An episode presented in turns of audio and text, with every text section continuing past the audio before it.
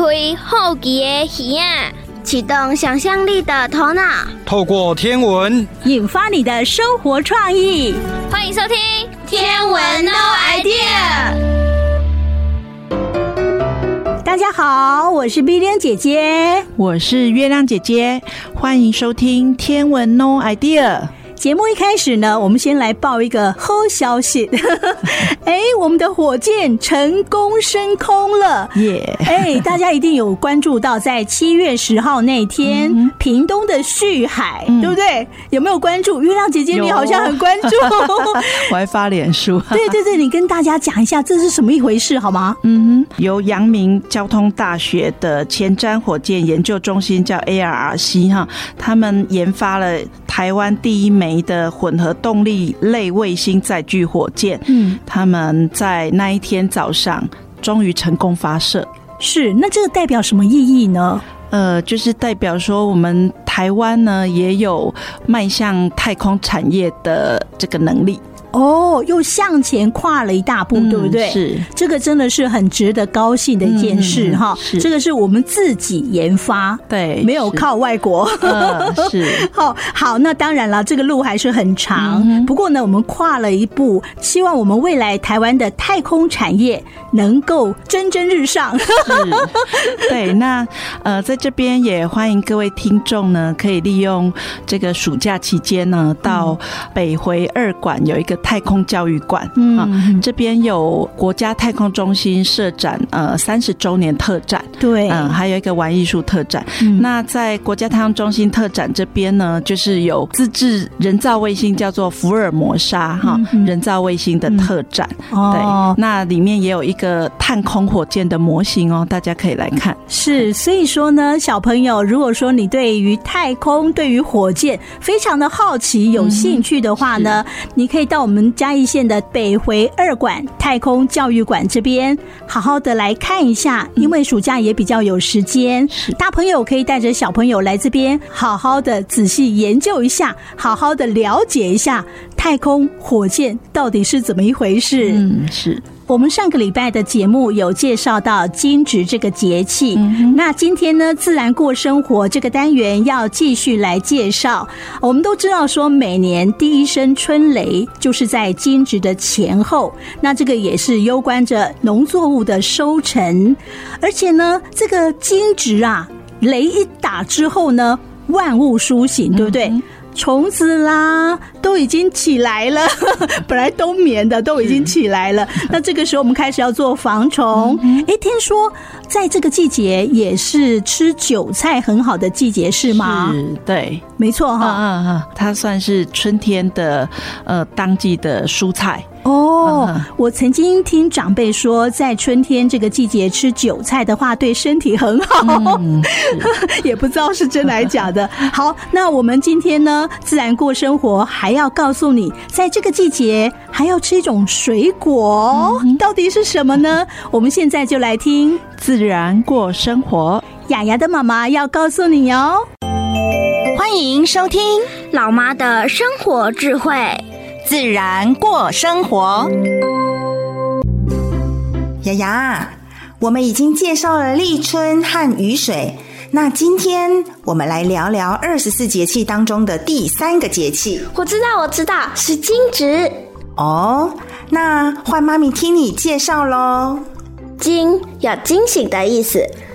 从冬天开始冬眠，藏于土中，几乎不吃食物的昆虫称为蛰。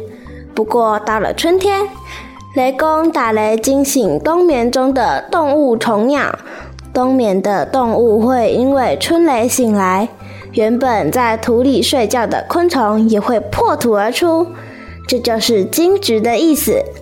惊蛰的时间大约在每年的三月五日或三月六日。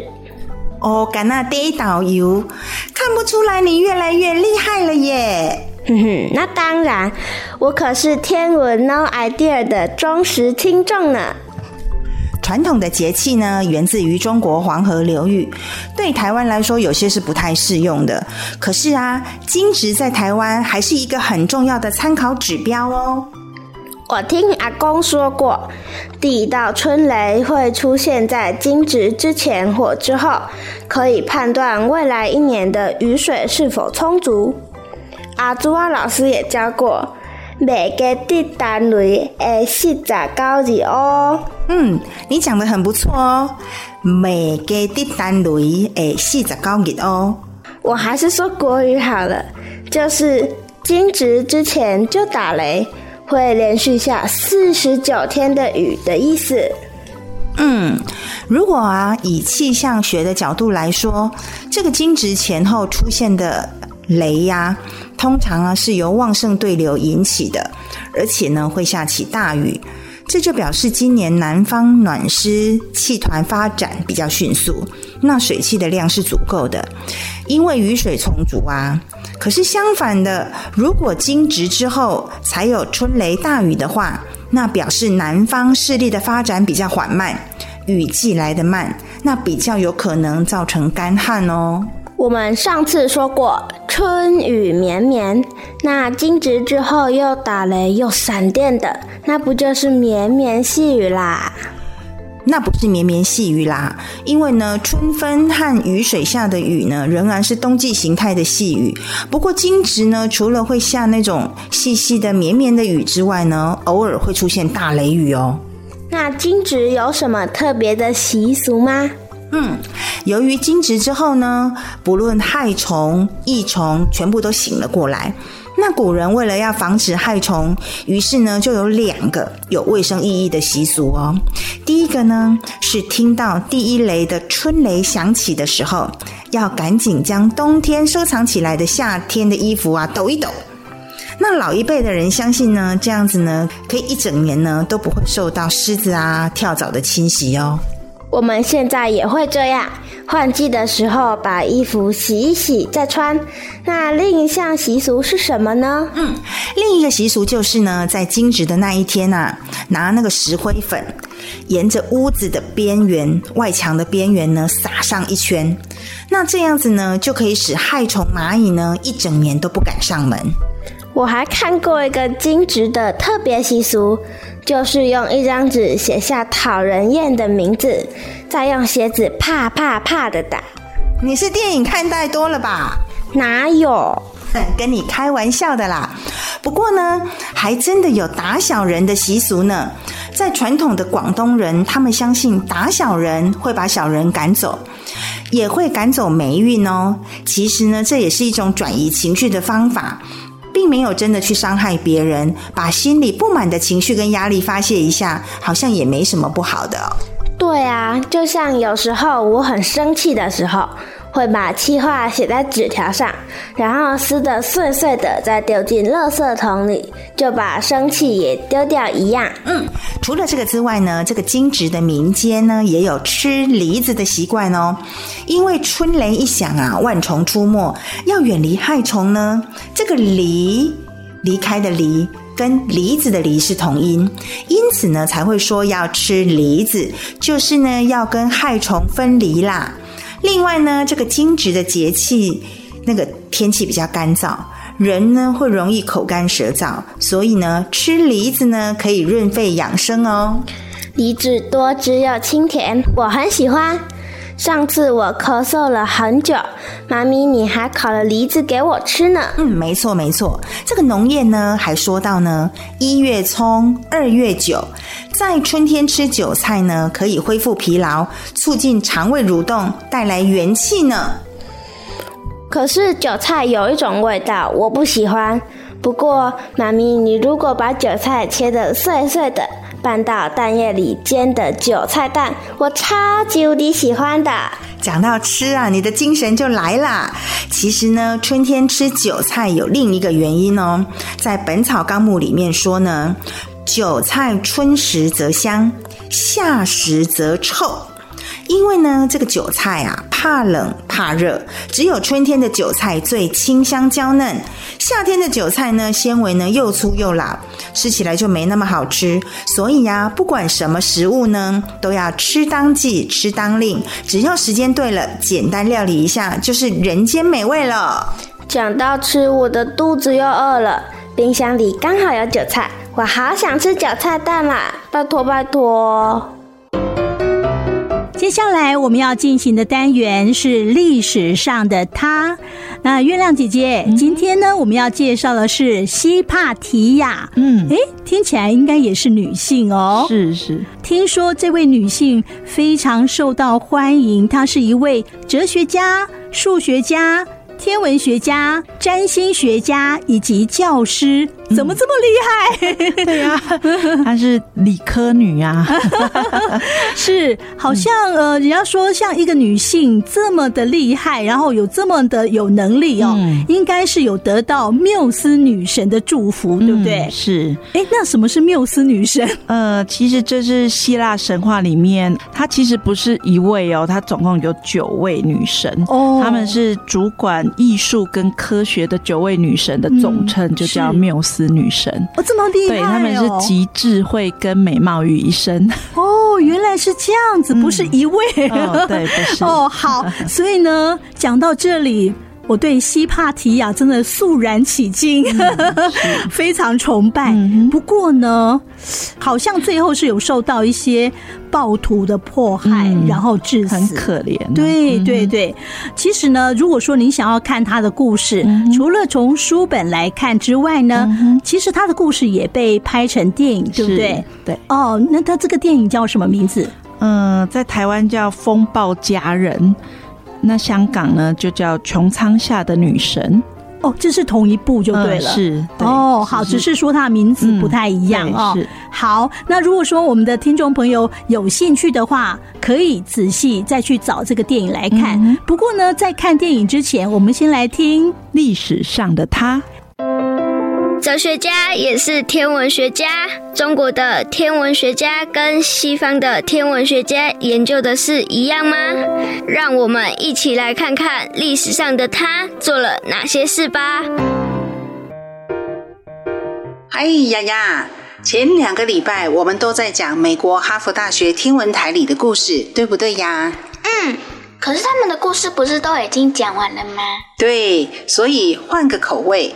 这次我们登上时光飞船，飞到西元四世纪的古埃及，那个充满希腊性格的亚历山大城。呜，那是谁的故事啊？女天文学家西帕提亚的故事会很震撼哦。哦耶！历史上的她，西帕提亚的故事上场喽！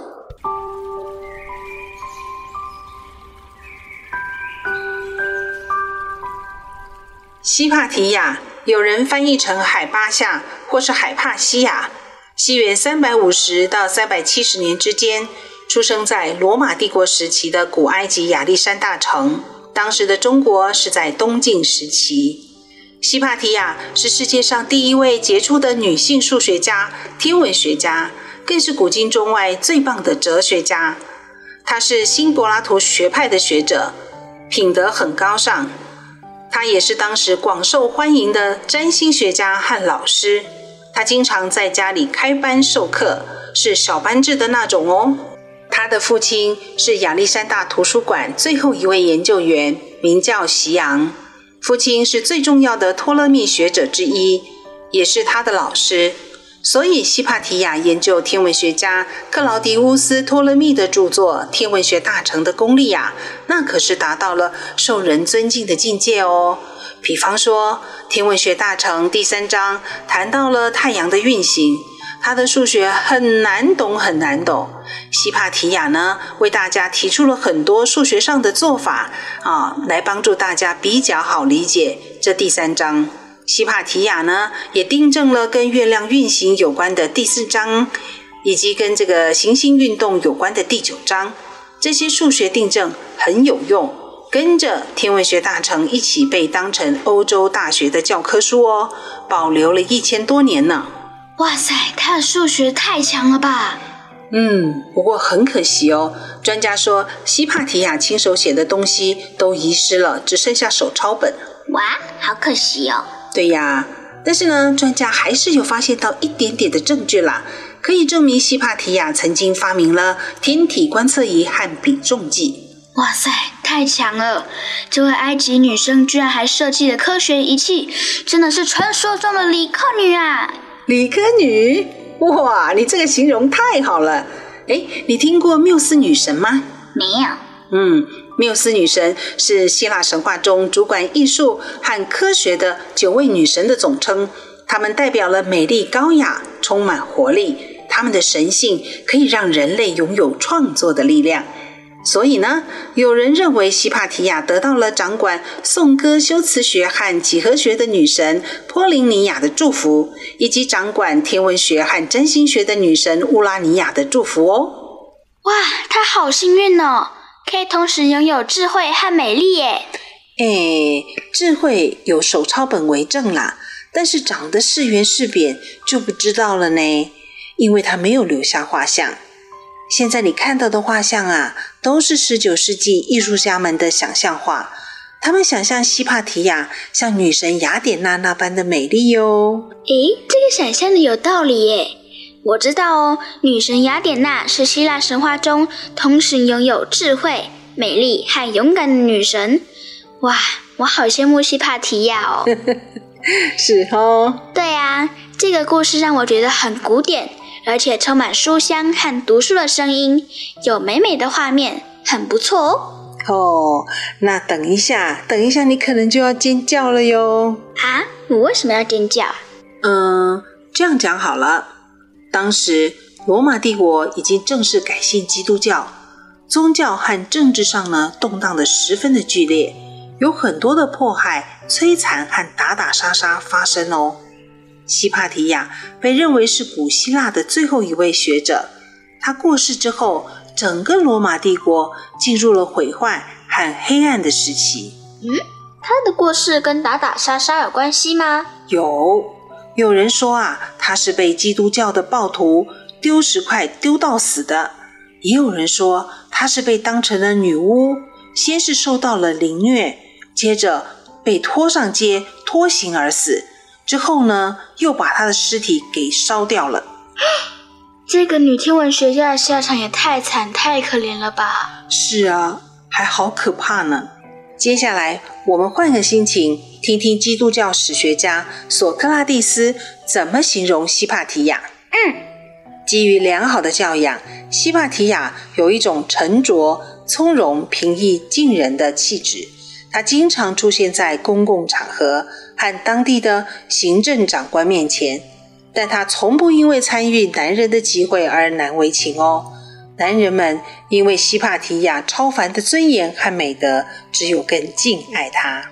这些就是历史上的她西帕提亚的故事了。老师，嗯，我第一次听你讲这么有智慧、美丽又恐怖的故事，哎，嘿嘿，怕怕哈。别怕，别怕，那是欧洲黑暗时期发生的事。现在大家都不会这样了。对喽，西帕提亚的故事被拍成电影《风暴佳人》，你可以到图书馆借多媒体来看哦。不过这个电影可是辅导级的。嗯，谢谢老师的提醒。嗯，不客气，下次见喽。拜拜。拜。大家好，我是碧莲姐姐，我是月亮姐姐，欢迎继续收听《天文 No idea》。接下来我们要进行的单元是“你敢有听过”。嗯，大朋友小朋友应该有注意到，我们这几集的节目呢，啊、呃，都会介绍北斗七星，嗯、而且是用不同面相来介绍北斗七星。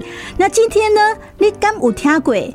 呃，要用台湾谚语来介绍哈。嗯嗯呃，给大家被介绍的这股呢是七卡北斗高霞怎乐？哇，有点绕口。是，哎、欸，也不知道什么意思。哎、欸，月亮姐姐，你知道这句是什么意思？我也是第一次听到。呃，如果跟北斗七星有关系的话呢，嗯、这个七八九十就是代表。七月、八月、九月、十月月份，对。然后呢，嗯、北斗七星，我喜欢把它称为季节的水车，因为它会呃跟着我们四季绕着北极星转。那你只要看着它的斗柄，呃，往东西南北指，你就知道哪一个季节要到喽。哦，所以呢，七卡就是七月他会站起来。嗯，对，是没错。米玲姐姐很聪明哦。哦，谢谢。好，所以说呢，这个其实就是在讲七卡北斗高霞杂漏，讲北斗七星呢，七月、八月、九月、十月它的样态，嗯，好，它的斗柄啊不一样的方向那个状态。对，好，详细的情形，我们现在就来听。你敢有听过？古早人的智慧是啥物？智慧就藏伫咧俗语，俗语真济大道理，咱就豆豆啊听落去呀，听落去。你敢有听过？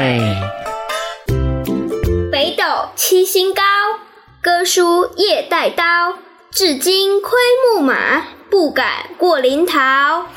馒头，你是在念什么啊？哦，我是在念唐诗《哥舒歌》啊。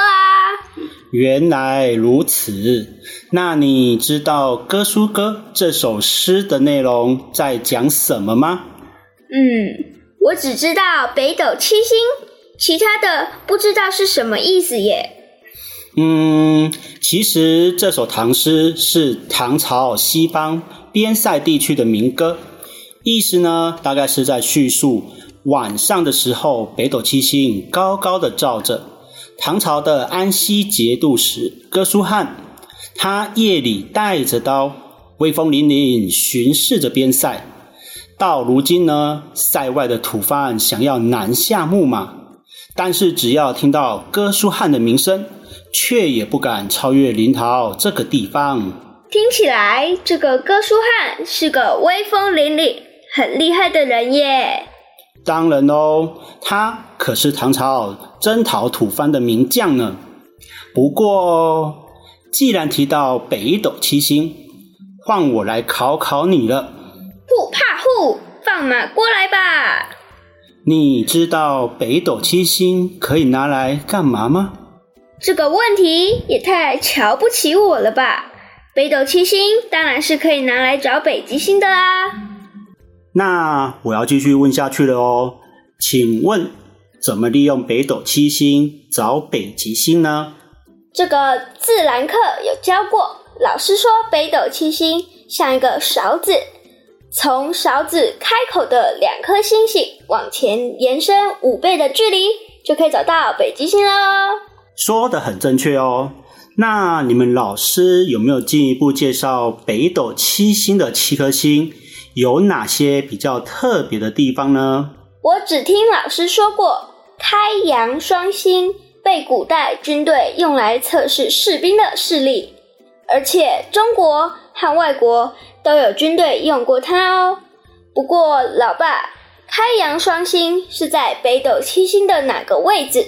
北斗七星的其他星星又有什么名称呢？哦，你们老师有讲过开阳双星。那你说说看，为什么不是叫开阳单星，而是叫开阳双星呢？老师说，在开阳附近有一颗很小的伴星，叫做辅。开阳星和辅星组成光学双星，肉眼就能识别。开阳和辅星也是全天唯一一对用肉眼就可以看见的物理双星哦。据说古代阿拉伯人在征兵的时候啊，就是把开阳双星当做测试士兵视力的试验星呢。我说完了，老爸换你喽。解释的很棒哦。其实呢，北斗七星是大熊星座的一部分，它是古代古人给予的称呼。中国的古人呢，是把北斗七星呢联系起来，把它想象成呢古代舀酒的大勺子。也就是呢，大汤匙的样子。从斗口的天枢、天璇、天机、天权这四颗星组成斗身，也就是盛装的地方。古时候呢，称作魁、玉衡、开阳、瑶光这三颗星组成为斗柄，也就是手握的地方。古时候呢，称作勺。魁。是《哈利波特》里面魁地奇的魁吗？也就是魔鬼的鬼，加上斗六的斗，对吧？是的，魁就是北斗七星的前四颗星。在中国历史里呢，历代的学子们为了让考试顺利，会去崇拜魁星，也就是文曲星。而文曲星呢，就是神明里的文昌帝君，是专管读书人科举考试、获取功名入位的神明哦。传说中，比干、包拯、范仲淹就是文曲星下凡的转身哦。那中国古人对于北斗七星还有其他的传说典故吗？当然有啊。中国古人认为，自然界天地的运转、事实的变化、五行的分布，以及人间世事吉凶否态，都是由北斗七星所决定的呢。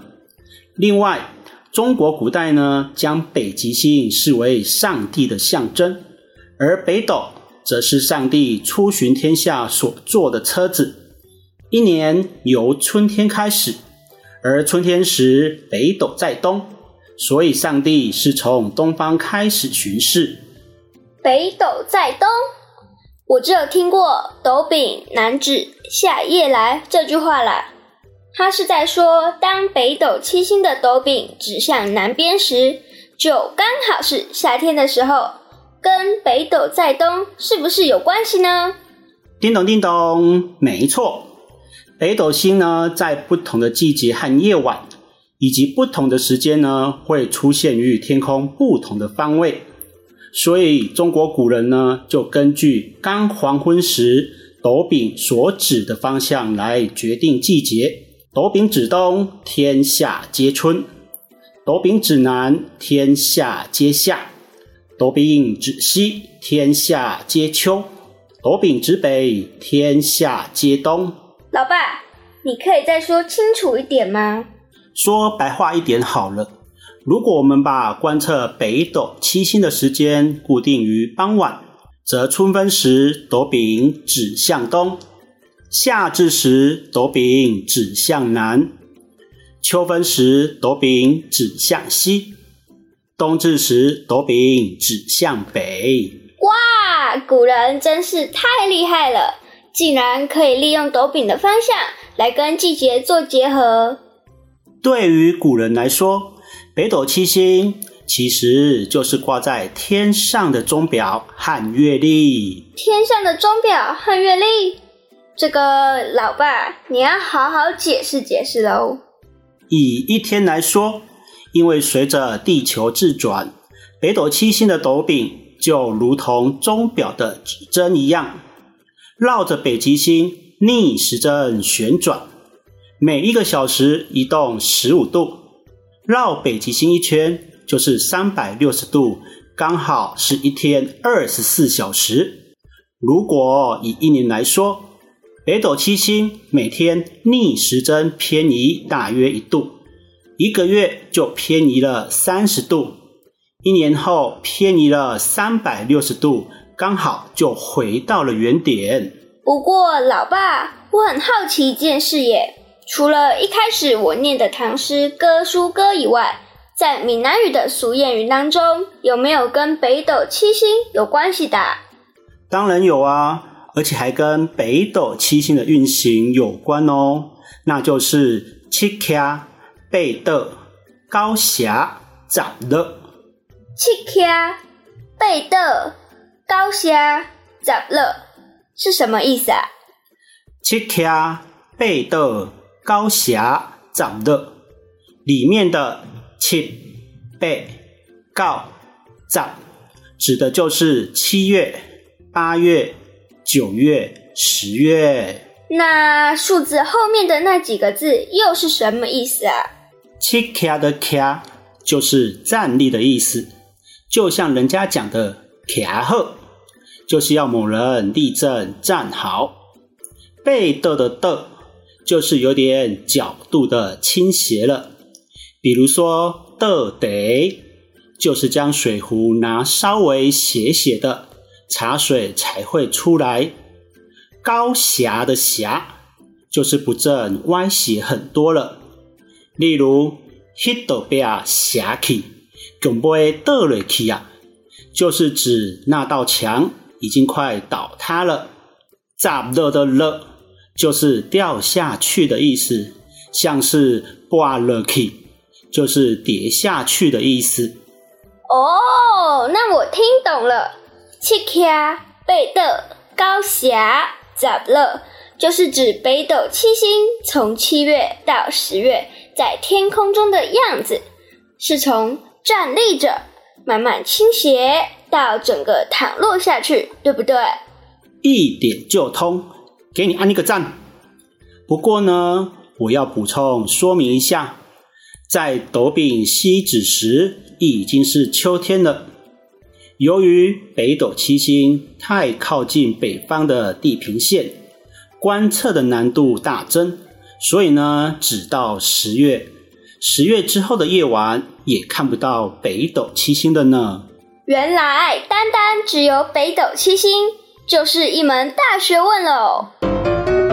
接下来我们要进行的单元是哦，听故事了。古人的星空，哎，今天古人的星空要继续用不同的面相来介绍北斗七星。嗯、今天要用什么面相呢？哎，听说北斗七星是玉皇大帝的马车，真的吗？嗯，有这样子的传说，有这种说法，嗯、真的。哦，好，那今天呢，你在听这个故事的时候呢，最后有彩蛋哦。嗯、不过呢，我在这边非常贴心的提醒一下，当你听到彩蛋的时候呢，千万不要吃东西，不要喝水，我怕你会喷出来，因为太好笑了。是哦，不过呢，彩蛋这个时间呢是博君一笑，大家轻松一下了哦，因为很多人在问说，哎，是真的吗？有这回事吗？番外篇，嗯、我们现在就来进行古人的星空听故事喽。你听过哪些关于星空的故事呢？星星的故事不只有希腊神话哦。古人的星空带您遨游全世界精彩的星空传说。在道教的众神里面，有个老大，叫做玉皇大帝。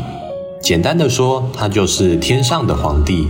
我们一般在庙里看到的神明，其实都只是玉皇大帝的部下哦。也因此，我们常常会看到某某公、某某侯、某某将军、某某王之类的神明。其实这些都只是官名，而这些神明其实都还有一个顶头上司，那就是玉皇大帝。玉皇大帝是汉人民间信仰里位阶最高的神，是上天的代表，民间俗称天公，又昵称天公祖。由于天际浩瀚，因此他没有固定的形体。早期敬奉天公的方式都没有设金身，而是以香炉替代。旧时民宅多悬挂天公炉于灯梁上，早晚烧香奉拜时，以天公为第一个敬拜之对象。民众进入寺庙参香时，大多先礼拜天公炉，可见天公在人们心中的尊贵地位。通常我们在庙里会看到这些神明身边还有很多更小的神明。可能是他们的配偶、徒弟、部下、儿女之类。然后门口有顾门的门神，桌子底下有宠物兼警卫的虎神，还会有当管家的土地公，担任保全的将军营。将军营有时候还分成前后或东西南北类。如果连一般的神明都要这么多人服侍，那么天上的皇帝当然需要更多人来照顾。古时候的中国人把这种想法套用到天象上面，于是那个不动的北极星就变成玉皇大帝的象征，而旁边绕着他转的所有星星就全都变成玉皇大帝的部下。道教中大多数神明也大多有属于自己的星星，除非是比较年轻一点的神明，例如妈祖，因为天上的星星都被用完了。才没有属于自己的星星。不然，古时候这些星星全都代表着神明，甚至有代表厕所与垃圾堆的星星哦。不过，因为有岁差运动，北极星其实是会换的，所以我们现在看到的北极星其实是古中国星图中皇帝的正妃勾陈一，反而地星已经换位置了。古人以为的地星位置一样在小熊座，是大概三千年前的北极星，现在称为北极二。从这里也可以看出，中国星图文化大概是在三千年前才开始定型。因为在苏美、巴比伦、埃及或希腊神话里面的北极星，指的都是天龙座的右枢。埃及金字塔甚至方位就是对着右枢，也就是当时的北极星所兴建的。而这是距今四千五百年到六千年前的北极星。如今北极星换人当了，现在所有的星星都是绕着玉皇大帝的大老婆转。玉皇大帝本人只能待在旁边。不过啊，北极星其实是会一直换人当的哦。再过一千年，北极星的位置就会从现在的小熊座跑去仙王座的少尉增八哦。因为玉皇大帝管的地方很大，所以他出门还有专用的马车，而这辆马车不是别的，正是北斗七星。其实北斗七星的“斗”字。原本的意思就是车斗，指的就是马车后面载人的部分，就像现在卡车载货的地方，我们也称为车斗。而北斗七星斗柄的部分，正好就是用来套住马匹的车辕。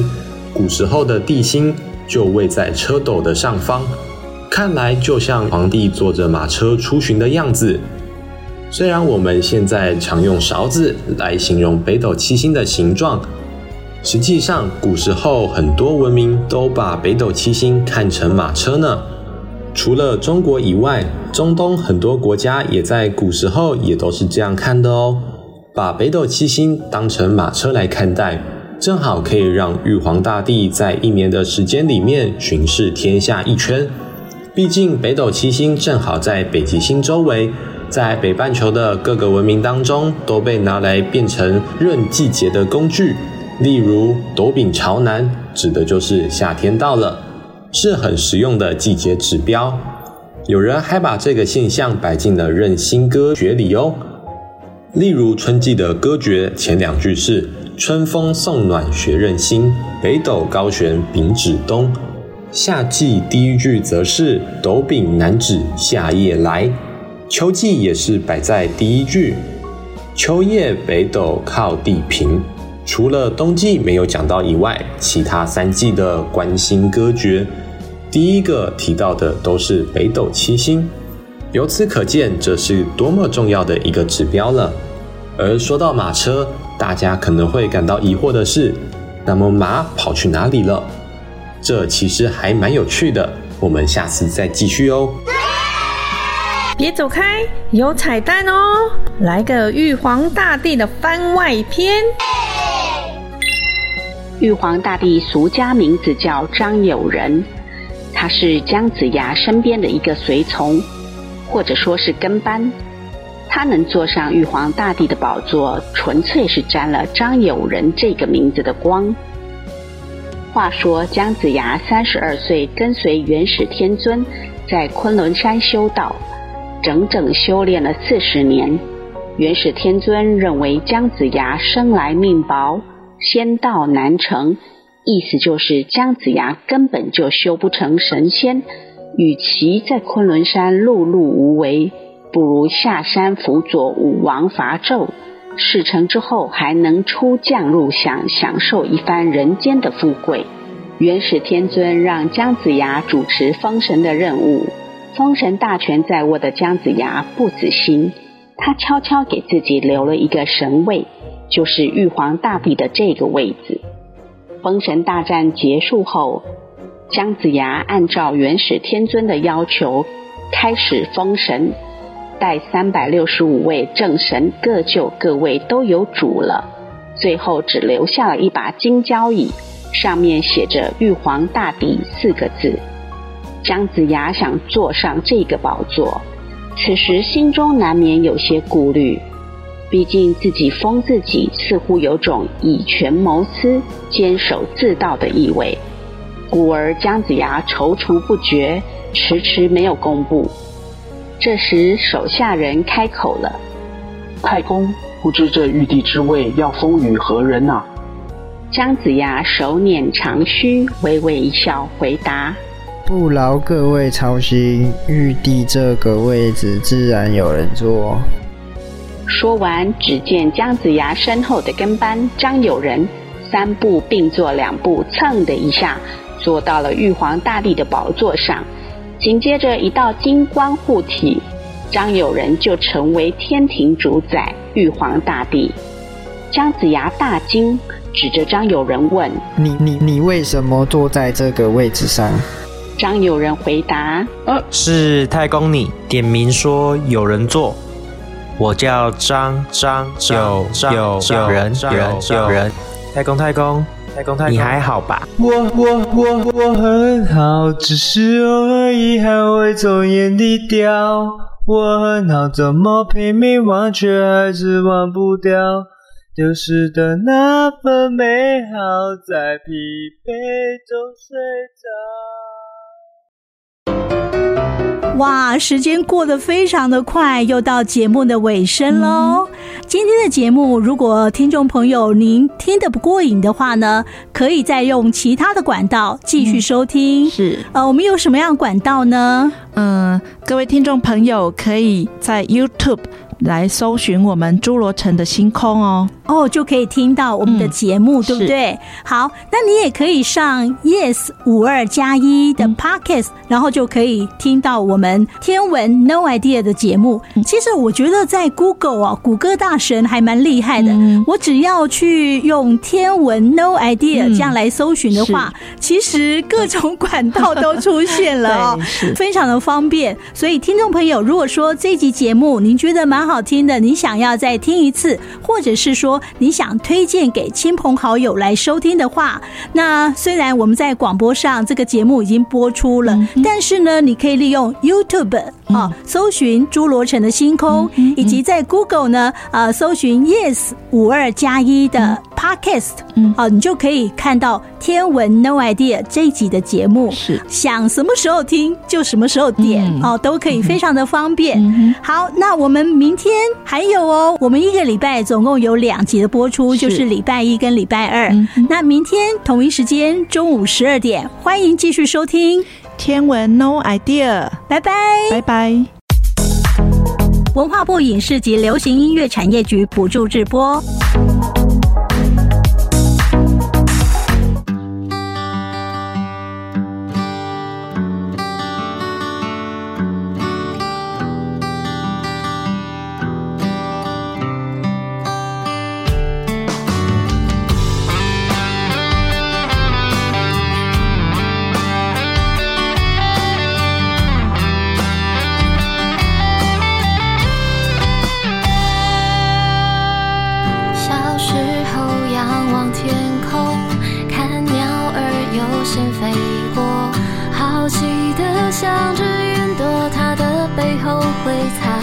什么？夜空中满天星斗，